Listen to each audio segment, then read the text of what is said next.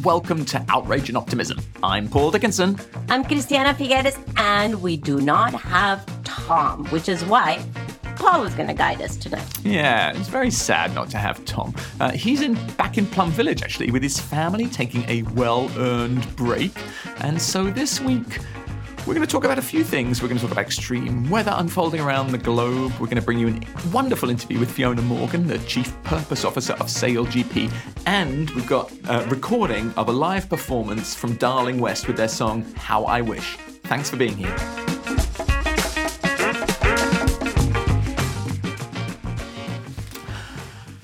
So, Christiana, I know we're going to start off with a slightly serious subject today. Slightly. Which is extreme weather around the world. I Slightly. well I'm I'm using kind of weird self-depreciating humor because it's a kind of way to respond to a bit of a crisis. Um, yeah, it's it's kind of extraordinary, uh, entirely predicted. I think you know you, we might say, but yet so shocking when it arrives. How how have you felt what's been happening, Christiana? No, these heat waves are really, you know, they're just totally knocking uh, my mind out of the park. It is, I mean, it, honestly, it's difficult to conceive that in certain parts of the globe, we are having heat temperatures that are higher than anything that has been seen in a hundred thousand years. That it just doesn't sound like humanity can possibly experience that. It doesn't sound like that's okay. Well, this is actually 2023. We're having heat temperatures higher than the last 100,000 years. It sounds, I don't know, it, it sounds sort of like science fiction. And it is not fiction. This is exactly what science has been telling us. Yes, of course, you have to shave off some of that because of a Nino effect. But here's the point, which we have been saying over and over and over again yes, this is being um, accelerated or being um, taken to these extremes because of the overlap this year between climate change and El Nino. But it definitely gives us a very real experience of what it's going to be, not only in El Nino years, but as a constant lived experience if we don't get our act together. Mm. Yeah, well, look, exactly, perfectly put. You've worked on climate change longer than me, Christiana, and I've worked on climate change longer than I care to remember. And you know, my immediate response to this is that it's it's terrifying and it's it's disturbing. But there's also a part of me that thinks, okay, we it's, it's, a very clumsy metaphor I use, but it's almost kind of like extreme weather is like an advertising campaign, and the budget just increased. So I think we got another 10 million, another 100 million, another 500 million people, maybe maybe 7 billion people are now focusing more on climate change and the necessary response response to climate change than they were a month ago. So although you, you see my point? Yeah, no, definitely. No, I, I definitely and and and I also have been reading quite often that we should change this climate change thing. It's like it honestly to call this climate change is irresponsible. So we have to begin to call it as what it is. It is extraordinary, unprecedented global heating. It is heating. It's not just the climate is changing. No. It is global heating. And yes, I totally agree with you that the experiences that so many people are having are going to contribute to raise awareness. Yeah. About time is my my second point there. well, absolutely, but it, it means I think that we can be more ambitious in whatever realm we're in. Anyone who's listening to this who wanted to kind of push something through or get something changed or, or make an intervention or bring people together or whatever it was can point to this extraordinary manifestation of the problem we're all working on and then can sort of say look you know if not now then when? If not us then who? So i, I do feel that that that opportunity for a real breakthrough. Which takes us to cop28 we actually have um, good news, good news that the incoming COP president has written a letter to parties, the parties to the convention, which are all governments and countries that are parties to the convention to lay out for the first time, lay out his vision of what he thinks needs to be accomplished at COP28. And I must say, he has been taking an extraordinary amount of heat from so many different sides because, well, for the reasons that we've discussed, that we don't have to go back into it. But I must say, I'm actually duly impressed with this letter. I think it is comprehensive. I think it is ambitious. I think it is clear where he's going to put the priorities. Um, it is inclusive. He's very, very clear about wanting to be inclusive. And he is very clear about the impact of the GST, of the global stock take, which is, as we have been discussing, the first time that we're doing the global uh, stock take. And so, you know, kudos. Kudos to the incoming COP president that I think has spent months um, the first time I ever spoke to him was September of last year. And at least from what I have been able to observe and witness, he has been on a huge mm. learning curve. Oh, yeah. A huge learning curve. And I think this letter really demonstrates that he has been sincerely listening and channeling it into what I would call a strategic plan for COP28. So honestly, kudos to him. Yeah, and I mean, we'll make sure that there's a link to the letter in the show notes. Um, it's called Letter to Parties. It's on the COP28.com website. It's pretty easy to find. And I think just talking to people, it's been received, kind of acknowledged, and it hasn't necessarily received that barrage of criticism that things sometimes get. Um, I still think perhaps people also haven't um, been as nuanced as you have, Christiana, in, in kind of welcoming it and thinking, all right, this is maybe an opportunity for us.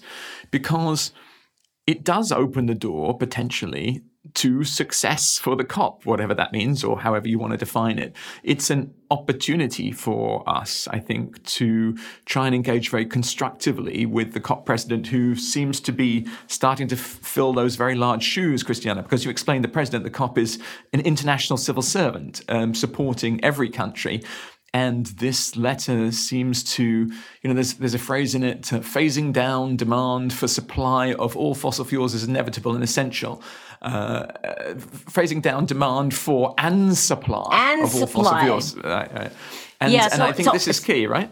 Yeah, and, and I'm so glad that you're picking that sentence up, Paul, because it's, uh, you know, it, it may sound like just a few words, but there is a lot in those full, uh, few words, right?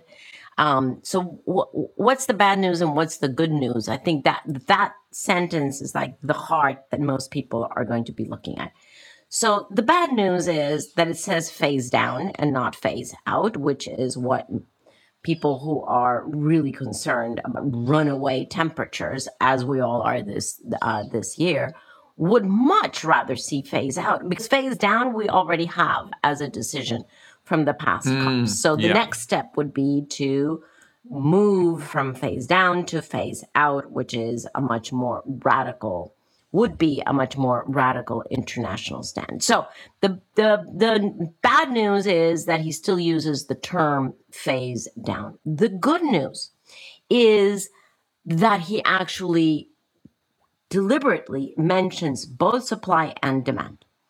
Um, and that is really, really important because what he sets out in the letter, he says, actually, we have to do both. And he's right about that.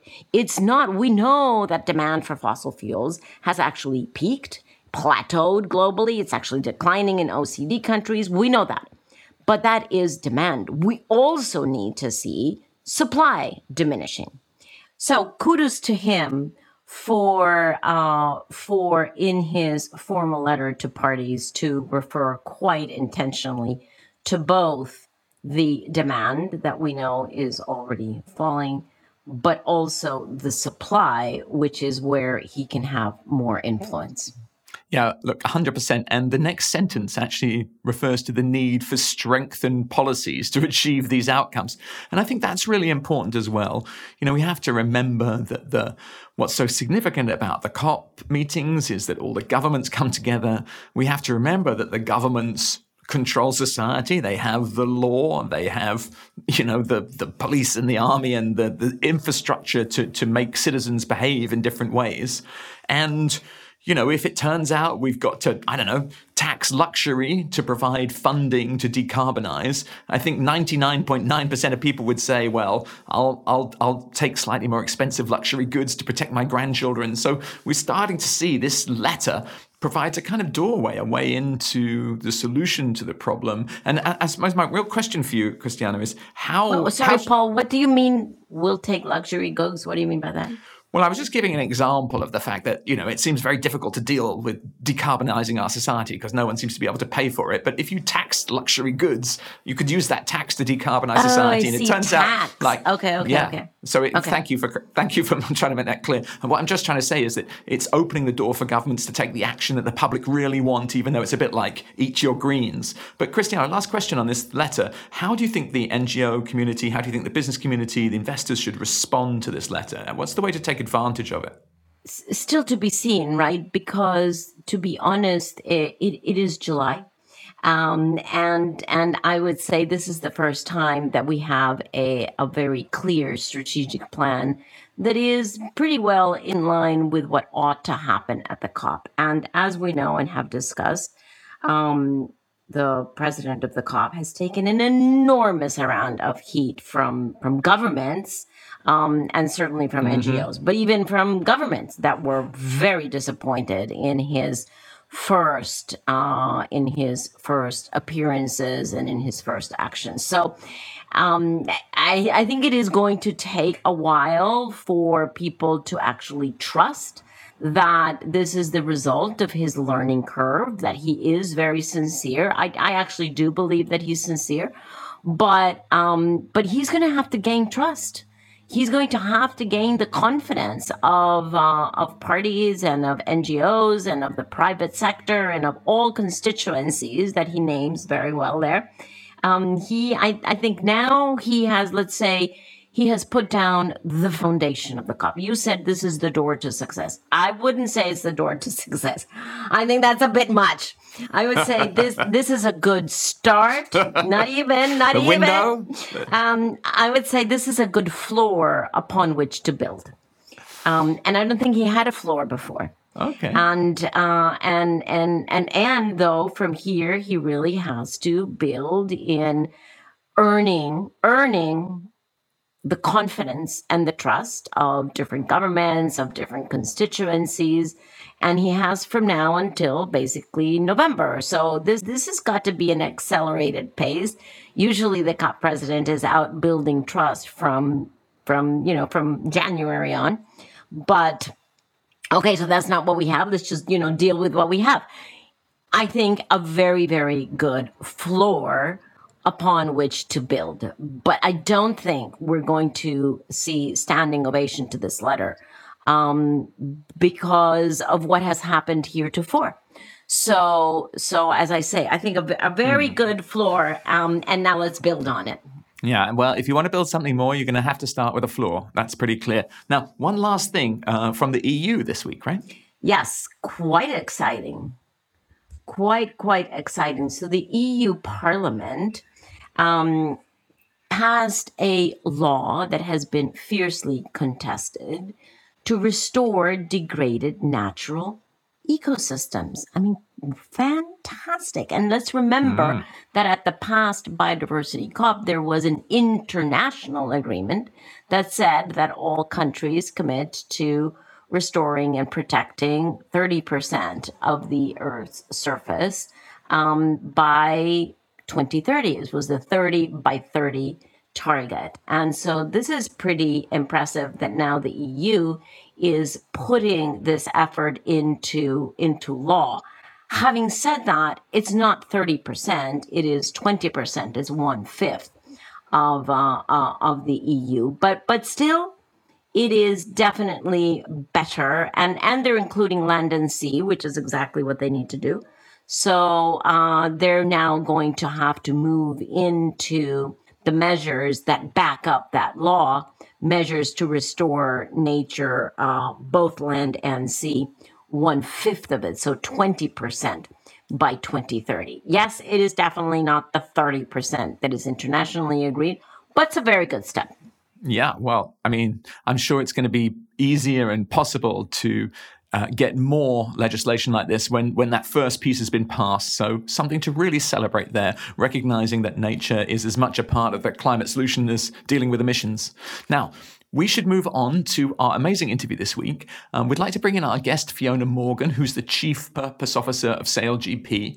And uh, for those who haven't heard about SailGP, she'll explain it. But Fiona joined the global purpose driven entertainment group SailGP in 2020 with a mission to help make sustainability and inclusivity into the fabric of the sport. She's dedicated to engaging audiences beyond the climate bubble which is super important with climate change and helping shift the narrative beyond the doom and gloom by highlighting clear solutions available to us. Fiona masterminded SailGP's Impact League, and that's a world first in sport which sees athletes race to win with two podiums, one for sporting performance and one for the planet. So let's bring her on. Let's get hold of Fiona Morgan.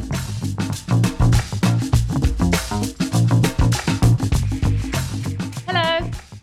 Hi, Fiona. Hello, how are you? We're good, we're good. Today you have Paul and myself. Tom has skipped out on us today. Oh, he's missing out, right? He's definitely missing out. For sure, for sure. How are you? I'm good. I'm good. I'm in the office. This is our London office, and I even got the Impact League trophy in the back. Aww. You know, good backdrop. There you go. There we go. Um, I'm excited. I'm excited. Yeah, I, am on the office of CDP where I work and who've had a like a, a long partnership with SailGP. So we love your organization. So super good to get a chance to talk to you today, Fee. Oh, I know. I met you. Remember the A List Awards? We presented, oh, yeah. hosted me and one of our athletes, um, and we're the first sport to disclose with CDP, and we're going for our second disclosure. We're going for a higher score this uh, this summer, and so yeah, it's a lot of work going into that, Paul. So I hope we get a better score. Wow. Right, well, just just next rug, rugby, football, cricket, we'll get them all to follow you. That's that's the but you really are pace setters, right?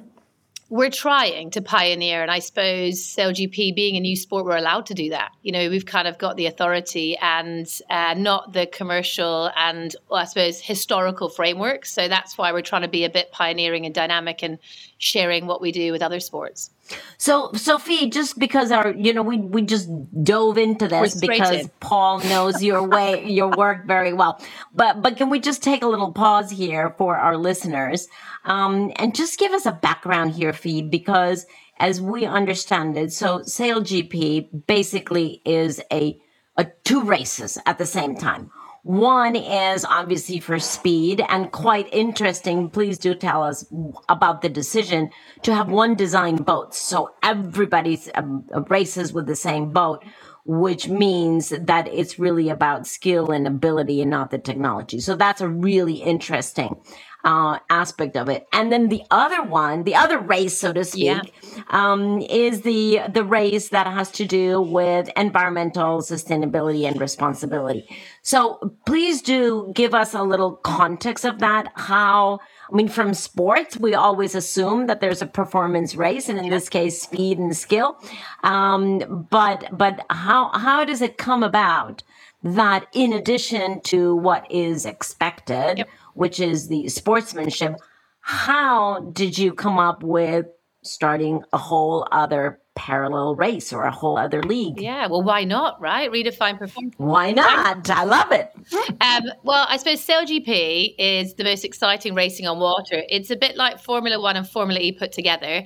Uh, flying boats, nation versus nation, in city, and they're powered by nature. Obviously, they're foiling boats. So uh, we the ocean's a racetrack. I suppose we feel very kind of committed to climate action because of that, and we're only in season four. So we're kind of a baby sport and we're set up with three pillars. So sustainability was a pillar in the DNA from the day one at SailGP from our founder, Larry Ellison.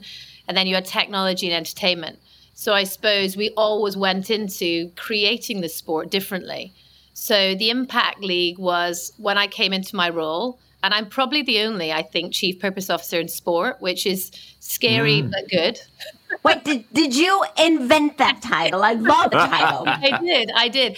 Because I I love it. Sustainability, you know, chief sustainability officer. I'm like, some people don't want to work with you in sport if you're called that. You sound scary and expensive. yeah, so yeah, I thought yeah, yeah, yeah. it's all about having a new purpose in sport. And that purpose is being better, you know, doing sport socially, environmentally better. So I kind of created uh, my role and title here, and I'm very proud. And hopefully, I'll pop up all over the world in sport and help people make better decisions and more informed, yeah. and commercial decisions. So it's not just about doing the right thing; it's about who you partner with, who you align with, where you race. And I suppose that's where my role maybe is a little bit different than other uh, sustainability roles in sport. So yeah, created this role. I'm very proud of my team and and what we're doing. And three years ago, we set our vision to be the most sustainable and purpose driven sport. So then we sat down and said, what does that mean? You know, what, what would actually the tangible example of that? And it was a second podium because we wanted to redefine performance. So athletes can't just be athletes, it's no longer accepted. They need to be sustainable advocates and climate champions. And so we wanted to Woo! make it competitive. Woo! And it's, it's behavioral science, really, isn't it? So it's my past job at Sky at the media company, we did a lot around campaigning and behavior change. And so I took that into SailGP and created the Impact League. Um, we didn't know what we're doing, to be honest. It was a new concept, and we've just learned the last three seasons um, what happened. And how, how how did the athletes take it when you said, "And now we're going to create a parallel league"? How, how did they? What yeah. was the reaction? So the first team CEOs of, of all the national teams, we have 10 teams now, I had to sit down and say, right, I introduced the concept.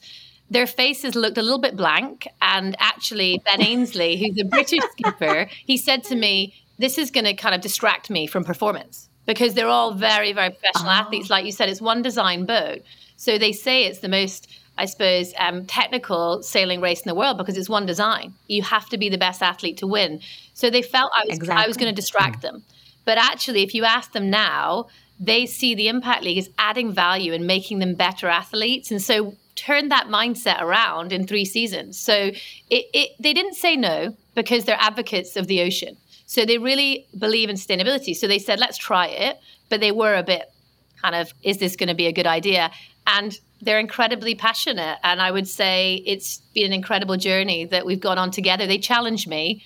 Making something competitive with athletes, they challenge. And there's protests for the Impact League.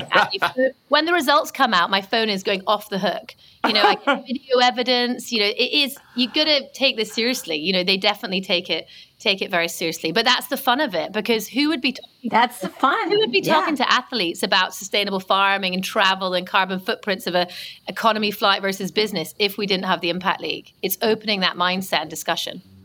Yeah. So so what what what do you look for? Who who wins? What are the conditions that they have to, you know, perform to, or what what are the factors yep. for winning in the Impact League? So we based it on our strategy. Obviously, it was what we were trying to achieve as a global league, and so we looked at ten I suppose, core criteria sustainable, social, and environmental. So, how they travel, what they eat, what their power, what's their fuel in their chase boats. Also, how are they using their voice for good? How are they collaborating? What are they doing for gender equity? So, there's a kind of huge wow. criteria, and then they have to audit, they submit. Yeah, yeah, Afi, you're not playing around. This yeah. is like serious. You don't play around at this. And again, with athletes, you have to make sure it's measurable, accountable, and we audit it. We externally audit their so they submit every ra- every race they're on the water and then they're obviously looking at these 10 criteria. They submit a form so it's like an audit and then we spend 8 days auditing that data. They protest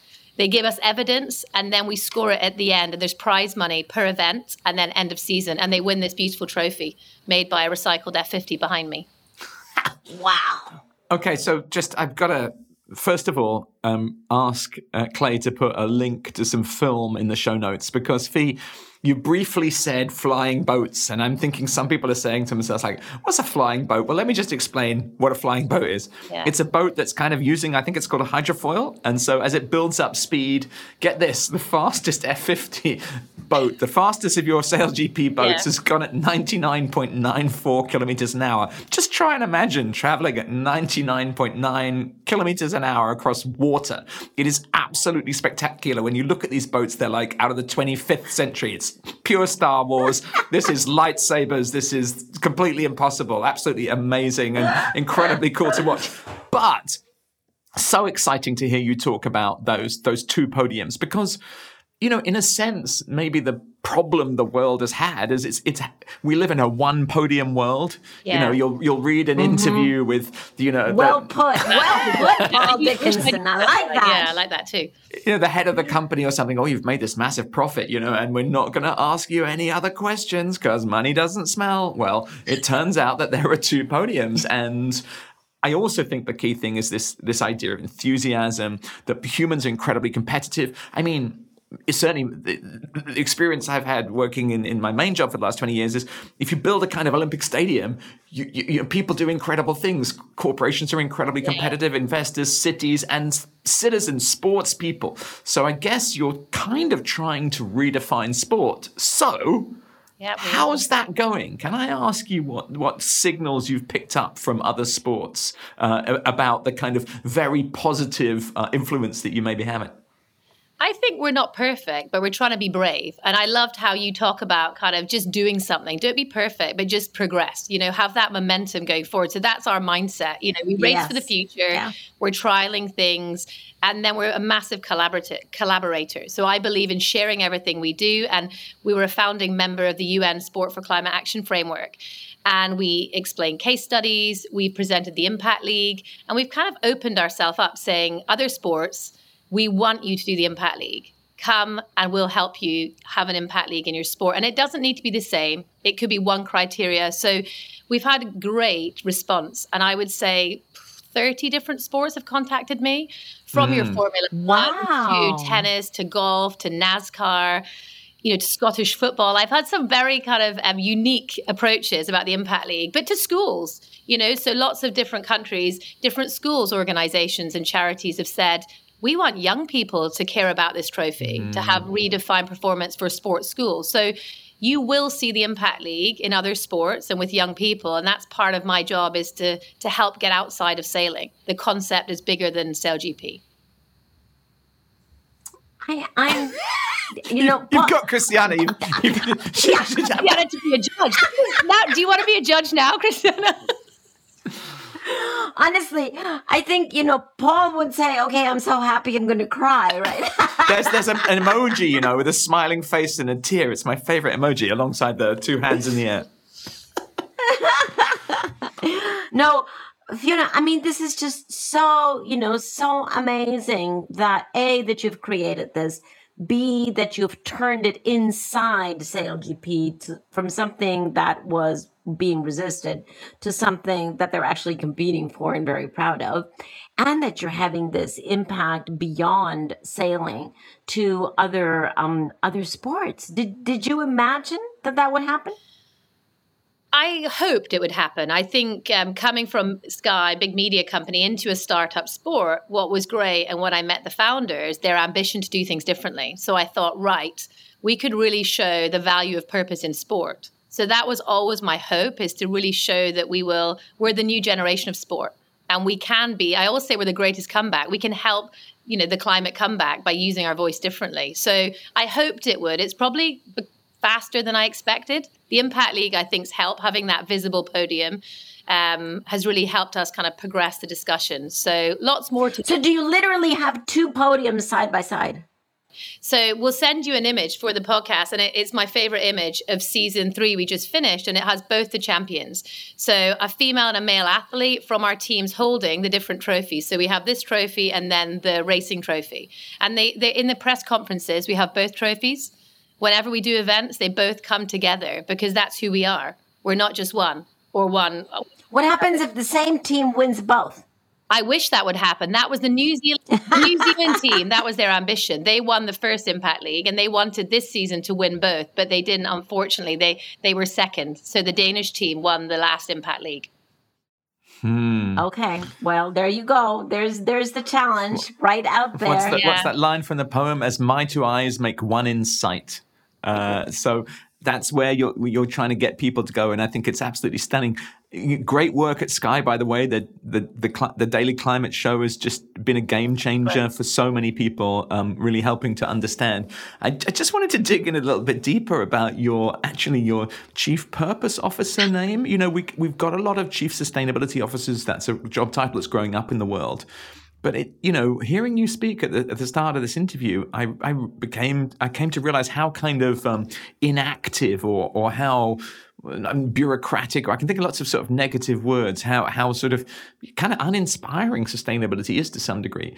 Whereas purpose actually sort of speaks. You can, Makes you know, you like, exactly. you can straighten yeah. your back and yeah. you think, well, I, I want to be part of that club. What is my purpose? you know, my purpose isn't to be sustainable, right? My purpose is something bigger than that. I mean, maybe it's maybe sustainability is. Is, is is the way you deliver your purpose, but oh, how would you describe how would you describe the high level purpose? I suppose for me, I think it's like you said, I feel sustainability slightly needs to be rebranded. And I love how you talk about communicating it, making it emotional, kind of getting that connection. And purpose for me is that higher being. It's like, what do you want to achieve beyond winning? And winning could be money, it could be sport. And so it gave us something bigger than sustainability. Because I think sustainability, my teams felt environmental, but actually some of our teams really care about accessibility in sailing or gender equity. So it gave it more of a kind of higher purpose and a higher kind of ambition for an organization. So that's why we called it purpose and impact. Because I don't actually like the word legacy because I feel it's old fashioned, it's backwards. So we say race for the future. It's all about impact and going forward. So that's just the way we, I suppose, spent time on the communications and really thinking through how we will engage people in, I suppose, our mission at SailGP. So love that. So love that. Fee, we are so sorry that we always wish, not always, but today we definitely wish that we had um, much longer. Uh, so we're going to have to close. We're going to ask you a final question. But before we ask you the final question, could you please send us your, the photograph of the two podiums? Yep. That would be great. But also your favorite and most exciting video because Clay is going to put that also into the into the show notes because like Paul um, said, I think people really have to see yeah, these things. It. These they they almost look like you know out of I don't know spaceships. A, definitely spaceships. Yes. Oh, like and spaceships. by the way, not just spaceships, but uh, you know, a better future. And, and, you said it, a world powered by nature. By nature. What a powerful image. I mean, you know, the energy comes from the sun, and then every the whole natural world is driven by that energy. We are all powered by nature. You know, we have to scratch our heads and remember we are nature ourselves. So, yeah. thank you for sort of bringing Indeed. us back to that connection.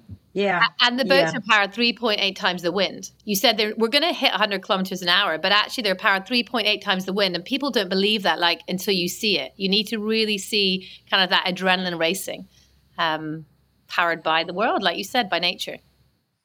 By nature. So beautiful. Sophie, um, as you probably know, we have one last question for mm. all our mm-hmm. guests and that is from from where you are, uh, which is already incredible progress and and um, achievements in a very short period of time.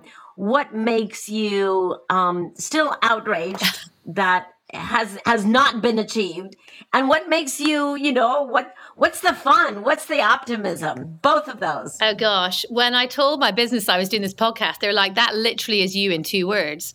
Um, I'm out. I'm outraged a lot. Um, I think in sport, well, in SailGP, the marine industry is way far behind, and so I'm probably outraged in what we need to do to make our race course sustainable. So our mm-hmm. boats are powered by nature, but obviously the other boats, the race marks, our helicopter, it's really hard to solve some of those technology challenges. And that's been, that outrages me a little bit, thinking, why is that so difficult? So we are already looking at that. You know, we are have made sustainable race marks. We're looking to, we're doing remote broadcast, umpiring, remote coaching. So taking boats off the water. We've designed our own chase boat that we're about to go into production with. So we're trying to solve the problems, but that's longer than I would hope. So it's really quite far behind um, 15, 20 years behind the automotive industry. So that outrages me a bit. I have two other outrages. Can I say two others? Um, yes, go for it. I think another outrage is really taking responsibility as a sport about who you partner with, where you race, and like looking at that holistically of you know your supply chain and really part of your ecosystem you know really thinking through who you work with in sport is really important. Mm. and that's challenging because as a sport you know we have historical sponsors and you know different locations to race in. So i think we need to head head that on as a as a sector and really kind of look at how we evolve that and collaborate and work with our sponsors to create a better future. So that's another one. And I suppose the third one is sports that have the biggest voice. So I think SailGP is pioneering, but we're still a small sport. So I really want to see, you know, football and these sports mm. that have billions of people listening to them. And we have the FIFA Women's World Cup coming up, which is so exciting. And I'm looking forward to seeing the great work they do to drive inclusivity. But they need to use their voice for good and take more responsibility because they have this platform and you know they really do have a tribal platform that will listen. So i think it outrages me that they don't see that opportunity. They're not using it for good. Um, but they can because the, the, optimism in is me in me says hopefully we can inspire them. And the optimism is sport can help people engage people. Really yes. can. And people want to be good. And there's so many incredible inspiring champions for change innovators out there that i meet every day. And i think they give me energy that we got to keep going just keep focusing and collaborating and working together the, totally the, love the that. tribal power. And I must say, there is a power. Pa- Paul has a much better memory than I do, but I think, Paul, please correct me if I'm wrong. I think you are the first person we have ever interviewed who, when we ask what did you outraged about, says, "Okay, three things." That's definitely a first. That's definitely a first. That is definitely a first. But now Pandora's totally like negotiation it. has opened, and we're going to have to extend the podcast, which is One's great. because... not long enough. I need it ten actually. no, you got to be stay optimistic. That's what I love about your podcast. Is like you've got to be optimistic and focus on going forward, right? Together. Absolutely, absolutely. Fee, it's been a total delight to have you on. Congratulations for the idea. Congratulations for the implementation of the idea. Congratulations for the impact and the uh, the the the influence that you're already having, uh, not just in your own sport, but across the sport world. How fantastic. So, my dream here is to see this actually uh, taken by the Olympics. Oh, I, have been mm. speaking to the IOC, and yes, I think um, I would love to work. You know, their sustainability team's great, but yeah, imagine that a podium for imagine that. countries. that know, would be phenomenal. You, you got there athletes you go. for a long time winning with their, their heads and their bodies. Thank you, FIFA, also getting athletes to win with their hearts. Their hearts, hearts and minds. Two podiums. Hearts yes, bring it on. Another Woo! dimension to our world. Thank you, Fee. No I love it. Thank you, Thank Fee. you so much for having me. It's been a pleasure. Thank you very much. Pleasure is ours. Bye. Take care. Bye. Bye.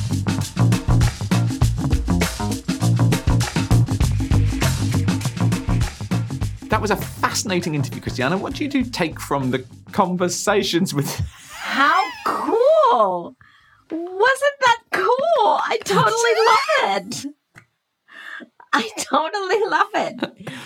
Well, no, I mean, she's just like I got to say, you know, you, you, watch these things and you, you cannot believe these boats traveling so fast, like across the top of the water. It's like a miracle. And then actually putting uh, you know purpose at the heart of sport.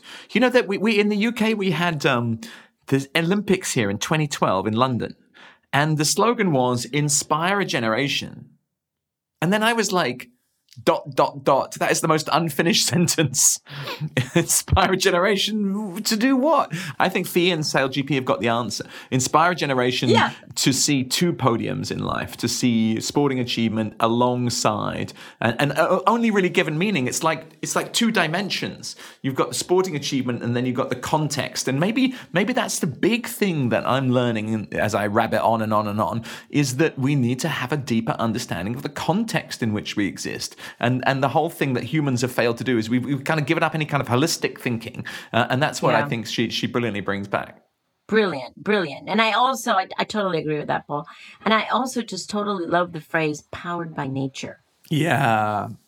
You know, it's just it it, it just I, I I'm, I'm struggling to figure out why did it have that impact on me. I think it's just because we tend to think of nature A, outside of us, B, mm-hmm. we tend mm-hmm. to think passively about nature. It's out there. Or, or C, we tend to think about the negative, extractive attitude that we have been having toward nature. But when you use the term and when you are motivated by the ambition to be powered by nature, I mean, that gives back to nature the power that she has. Yeah. To you know sorry about the uh, the tautological there but it's just so fantastic to turn around and go oh my god like you said. Yes the sun has all this all this power. The the uh, clearly the wind has this power. The water has this power. And why the heck have we not been using that? Because it is not finite it is completely renewable. And so why are we using finite sources that are well we've we found them and they were kind of convenient but i think you know if you think back to 1800 or whatever there were like zillions of boats going all around the world carrying masses and masses of goods. There were millions of people moving all around countries in you know like basically with horses or whatever. I'm not saying we should go back to that but i'm just saying you know we can have massive amounts achieved with nature with the technologies we've got now with the with the post fossil technologies uh, and with the power of nature truly harnessed anything is possible. And SailGP is true truly showing the way. Now, Christiana, we are kind of getting towards the end of the episode, but um, we're going to be back next week with our final episode of the season, and we're going to look forward to answering some of your brilliant questions that you've been busy sending in. And I'm going to quote one. I particularly love this one from Jess Hullinger via Instagram, who simply asked, Are we going to be okay? So, uh, yeah, that that that sounds like a simple question. I don't think we have a simple answer, but what a question! Wow. Well, I mean, it's going to be fun to to to to to, to speak to that question and so many others. I think it the thing that came to me without going into it is how we live in a kind of binary world. You know, uh, is this going to happen? Is this not going to happen? And actually, maybe we need to take into account you know, holistic, um, holographic, multi-dimensional outcomes over kind of centuries. Um, are we going to be okay? Looking forward to getting to that question. There's still time to submit your questions via our social media platforms. Details will be in the show notes. Um, now, wait a minute, Christiana. Before we come to the end of the show, there is one enormous announcement that relates specifically to you, Christiana. That well, I think you have to you have to make this announcement, but it's huge, huge. Oh boy. Okay. Okay, there's a challenge. So here is the confession. Had I been able, as a very young person, to choose my profession, I would have chosen to be an opera singer because honestly, I just cannot imagine anything more trans transcendental than being an amazing opera singer. However, I cannot sing a tune, hit a note, or keep a rhythm. I have recently been inspired by Brother Fabrou from Plum Village, who raps. And I thought, now there's an interesting avenue for my singing frustration because you don't have to sing. All you have to do is speak and hopefully keep the rhythm. So here's my little announcement I am now a rookie rapper. I have written a rap, I have uh, recorded it, and sometime soon, this rap is going to miraculously appear on our social media channels. It's going to drop, is the phrase. Christiana F in the house. This rap is outrageous. I have seen it. It will rock your world. It is not true uh, the way you describe yourself, Christiana. You don't just keep the beat, you own it and you beat out um, your heart in, in, in, in words that will be unforgettable when you see them. So the sooner the better we get that into our links, the better. Well, um, until then, um, I hope you will, all listeners will be particularly happy to hear some amazing music we have now from Darling West with How I Wish, a live performance, but from Christiana and Paul without Tom until next week. Wishing you a wonderful week and bye for now. Bye. Hi, and hello. This is Darling West, and we wanted to say a few words about our song How I Wish. The song is meant as an encouragement to ourselves and those who listen that it's never too late to start making a difference, and uh, it's a wish for a better world for all. We wanted to convey that we can learn from our mistakes and always try to do better. and that we must never give up trying, even though it sometimes might look bleak. To be part of something positive in the world and to wish for good things for others, that's a very powerful thing that we all need to be reminded of as much as possible. How I wish for a voice so strong to keep a promise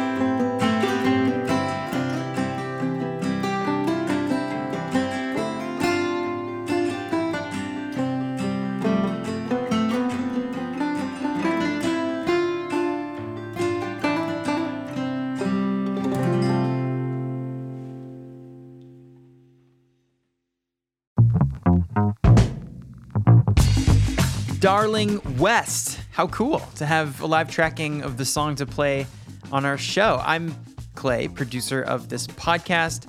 It's so great to be back with you at the end of our episode where I get a minute of your time to send you on your way out into the world. But first, thank you so much to our musical guest this week, Darling West. I'm a sucker for American traditional songwriting when it's done like this, and it's always better live. So, what a privilege to have them here on Outrage and Optimism. Um, Darling West has more music available to stream and purchase in the show notes. Always recommend purchasing, it's the way we support artists. And actually, speaking of supporting artists, they are playing a handful of shows across Norway in August. So I know we have listeners in Norway and Sweden that tune in every week. So please, if you're listening from those two countries, go check the tour dates and make a little summer train trip of it. Everything's in the show notes. Bring a friend.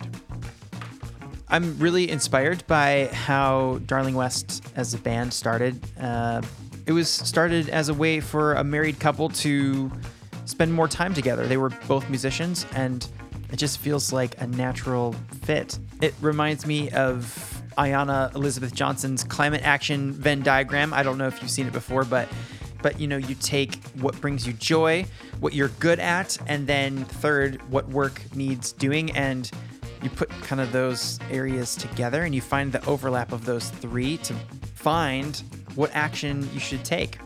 It's less of a new thing and more of a watering, nurturing, and growing of the thing that is already there, that's at the center, that's at the heart.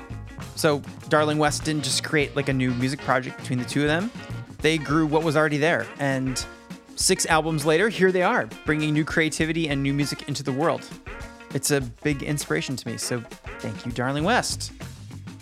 Um, I want to go to these shows, so someone needs to get me a SailGP boat so I can go 99 kilometers an hour to Norway. Okay, we're back in the saddle. TED Countdown has wrapped. We had an amazing time last week. Thank you for all the feedback and wonderful comments sent in about uh, last week's episode.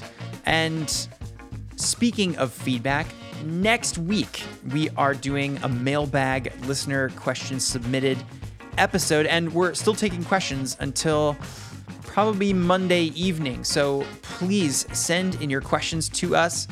Uh, there's a link in the description to submit your question, but you can comment on our Instagram or you know message us on any one of our social media channels, or even email us at podcast at globaloptimism.com.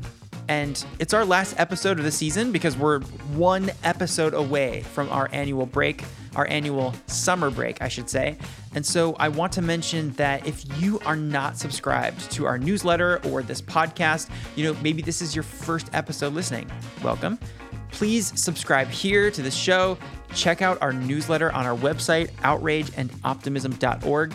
You will not want to miss what we have in store for late summer and fall more deep dive episodes and more mini series like Momentum versus Perfection and Lifelines versus Deadlines.